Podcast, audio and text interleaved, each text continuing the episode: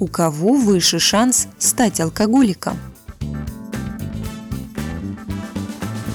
Ученые провели исследование, которое выявило взаимосвязь между алкоголизмом и группой крови. Анализ статистических данных показал, что больше всего пациентов, которые страдают алкогольной зависимостью, среди носителей второй группы крови. Самыми устойчивыми к алкоголю оказались обладатели первой группы.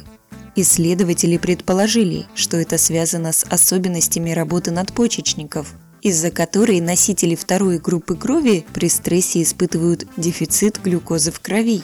Алкоголь позволяет им одним махом решить сразу две проблемы – успокоиться и поднять уровень сахара. Понятно, что чем чаще они прибегают к такому методу, тем быстрее у них формируется зависимость.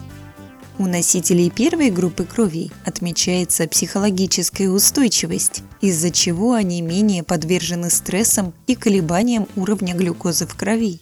Но все же алкоголизм встречается у всех носителей групп крови, поэтому считать группу крови приговором или охранной грамотой нельзя. На развитие алкоголизма в большей степени влияет наследственная и генетическая предрасположенность среда, в которой живет человек, и его образ жизни. На вопрос помог ответить нарколог, психотерапевт Юрий Вяльба.